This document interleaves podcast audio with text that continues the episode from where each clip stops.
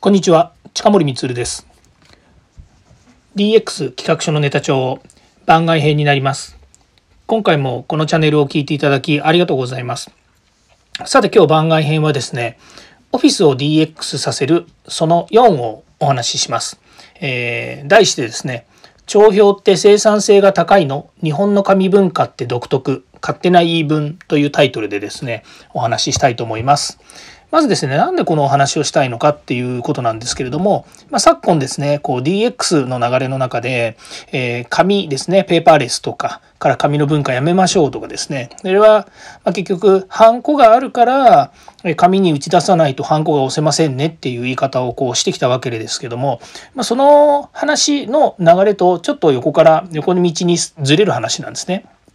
で、何かっていうとですね、帳票ってありますよね。例えば給与明細をもらう時にもうそのままですねこうフォーマット化されているものってありますよね例えば企業ごとに作っているものだと倫理書って各社それぞれだと思います。まあ、そのハンコの押し場所だったりとかそれからハンコの押す窓枠の多さとか、まあ、そんなのはあのワードとかエクセルとか使えばですねあの簡単に作れるわけですね。でそういうこと自体はですね、えー、まあ帳票化されていることによってうーんまあ、間違った場所に間違ったことを書かないとか、みんなが同じフォーマットを使うことで見やすくするとかですね、まあ、非常に生産性が高いといえば生産性が高いわけですね。まあ、そういう日本の、日本だけじゃなく海外も同じかもしれませんが、そういった、えー、まあ帳票類、フォーマットっていうものを、まあ、独自に進化させてきたっていうものが日本の文化の中にもあるんじゃないかなというふうに思ってるんですね。で、それが、また話戻しますと、なんでそう思ったかっていうと、まあ、昨今その、えー、テレワークとかやっているとですね例えばもう会社からこう送る仕組み例えば何かをプリントして封筒に入れて送りますっていうのは会社の自分のデスク周りとかですね自分まあ自分だけじゃないんですけどそのえ事務周りのことをやってる人にすればですね、まあ、ある程度こう自分の手の届く範囲にいろんなものがあるんですね。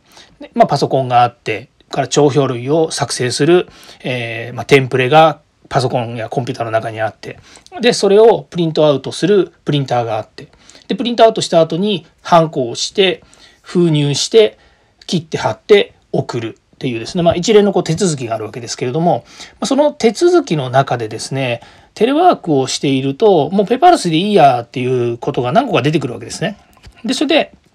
まあ、感じたのが、そういった帳票帳票類をですね、え個人に渡すのにプリントアウトしてお渡ししなければいけないという流れが今まであったわけですね。うん、まあ、帳票ですからね、プリントアウトしなくても、え、データで渡してそれまたプリントアウトすればいいじゃんと。ハンコをしてなければですね。って思うところもあるんですけれども、まあ、実際にはですねそれを受け取った人もプリントアウトしてでお役所に申請したりとかですね、え、どっかに提出したりっていうこともあるでしょう。ですから紙でもらった方が効率がいいと。であれば送る方が紙にして送った方が、まあ、効率は受け取る側からしてみると効率がいいということになるかもしれません。でですね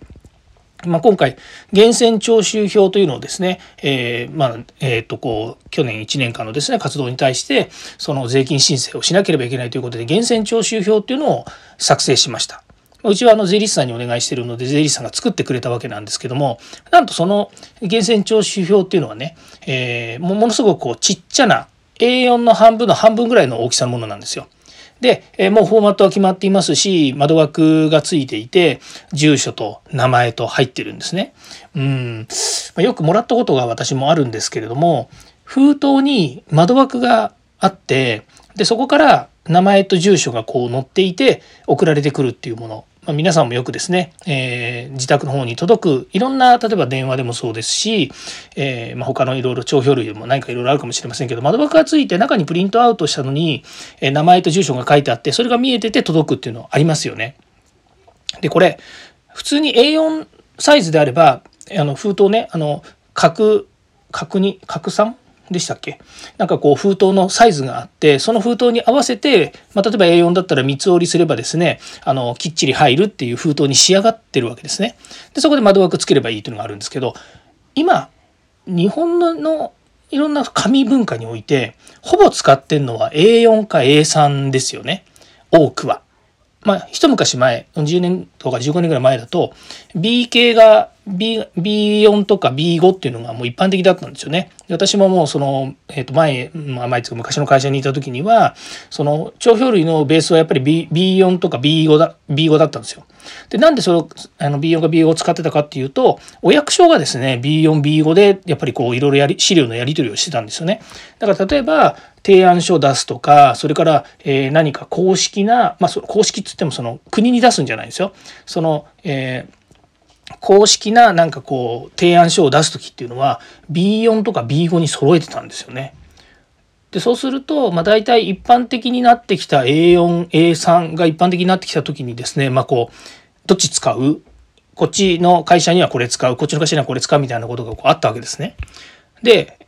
なんかまあ話がずれちゃいましたけど、まあ、そういうようにですね日本の中でも B4 とか B5 どっち使うっていう文化があって今はほぼ A4 に統一されてされつつありますよね。まあ、もちろん B4 とか B5 もありますけれども大体皆さん使う時って A4 使われてると思うんですよ。まあ、その中でそういったあの、えー、源泉徴収票とかですねそういったものの帳票類って割とそのなんかここ小さくなってるんですよ多分 A4 の4分の1とかそのぐらいになってんだと思うんですけどでそうするとですねそれを封筒で送ろうと思った時にですねま何が言いたいかっていうと専用の封筒があれば送れるわけですよ。だって窓枠に住所と名前が入ってるんですよその個人の源泉徴収を送る人の。で窓がついていればそこに封入して「様」って書けば、まあ、そのまま送れるじゃないですか。まあ、中にねあのえっ、ー、と何ですか？その送付状みたいなものを入れる入れないっていうね、まあ、そういうなんでしょうねそのホスピタリティみたいなものはあるかもしれないんですけどももしそれがなかったとしてもあの封筒の中にそのちゃんと住所と名前書いてあるんですから窓枠があればですねそのままあの、まあ、封閉じて送れるわけですよ。でそういうもので送られてきたことがある僕としてはですねそういう封筒は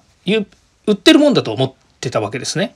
で、えーまあ、実際その文房具屋さんとかですねいろんなところ行って、えー、売ってないかなと思って見てたらですねいや実は売ってないんですよ。で売ってないんだけどお店の人に言われたんですけど1種類は売ってますと当然それは A3 A4 を三つ折りにして入れる窓脇の封筒で2種類ありますと。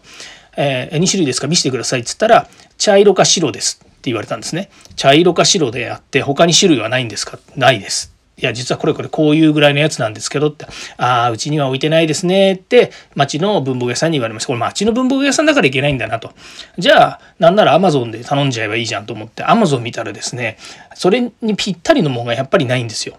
ん？なんかおかしいぞ。だったら、帳票自体、そういう帳票にしちゃいけないんじゃないのと。あ、もっと言うと、一般的な封筒にその帳票を入れて送ればいいんだってことになるわけですよね。うん、何を言ってるかっていうとなんでここまで考えの何てうんですかねあの、えー、帳票自体をフォーマット化してものすごく手続き上、えー、簡単にしたりとかその間違いにくくしたりとかっていうふうにしてるにもかかわらずなんでその帳票と封筒っていうのはセットじゃないんだとセットに用意されていないのかっていうことにすごくこう、えー、まあ年1回の話なので別にいいじゃないですかあのどんな封筒でもいいからとにかくあのお渡しできればいいですよねって思うのは当然なんですけれどもなんかねこう、えー、何でも生産性の高いというかですねあの手続きをですねもっと簡素化したりとかですねしたいなという私にしてみるとですねすごく悩んでしまったわけですね。でそれをですね、まあ、自分の息子にですね実は彼これこういうふうにしてねっていう話を一連の話をしてたんですよ。なぜかというとその文房具屋さんにですね封筒を買いに行くっていうのを何件かこう回ったんですよね。でその時息子も一緒についてきてくれてですねで、えー、あれこれやれこれやってる時に僕のその愚痴になったわけですよ。そしたら息子が「いやペーパーレスに全部なったらいいのにね」って言われたんですね。うんもう本質なんですよね。うん。こういうブラックなね話を言うのはどうなのかなとは思うんですけれどもただまあ最終的にはですね効率よくしようとかですね、えー、まあ、生産性高くしようと思うとですね、まあ、今言ったようにですね僕がこうぐじぐじ言ってるような話がですね全部解決すればいいということになるわけですね、えー、まだまだ日本の独特の文化は終わらないかなというふうに思っています。はい、えー、次回もですね DX に役立つお話を提供していきたいと思います。よかったらいいねフォローコメントお願いいたします。今日は聞いていただきましてありがとうございました。イエス DX ではまた。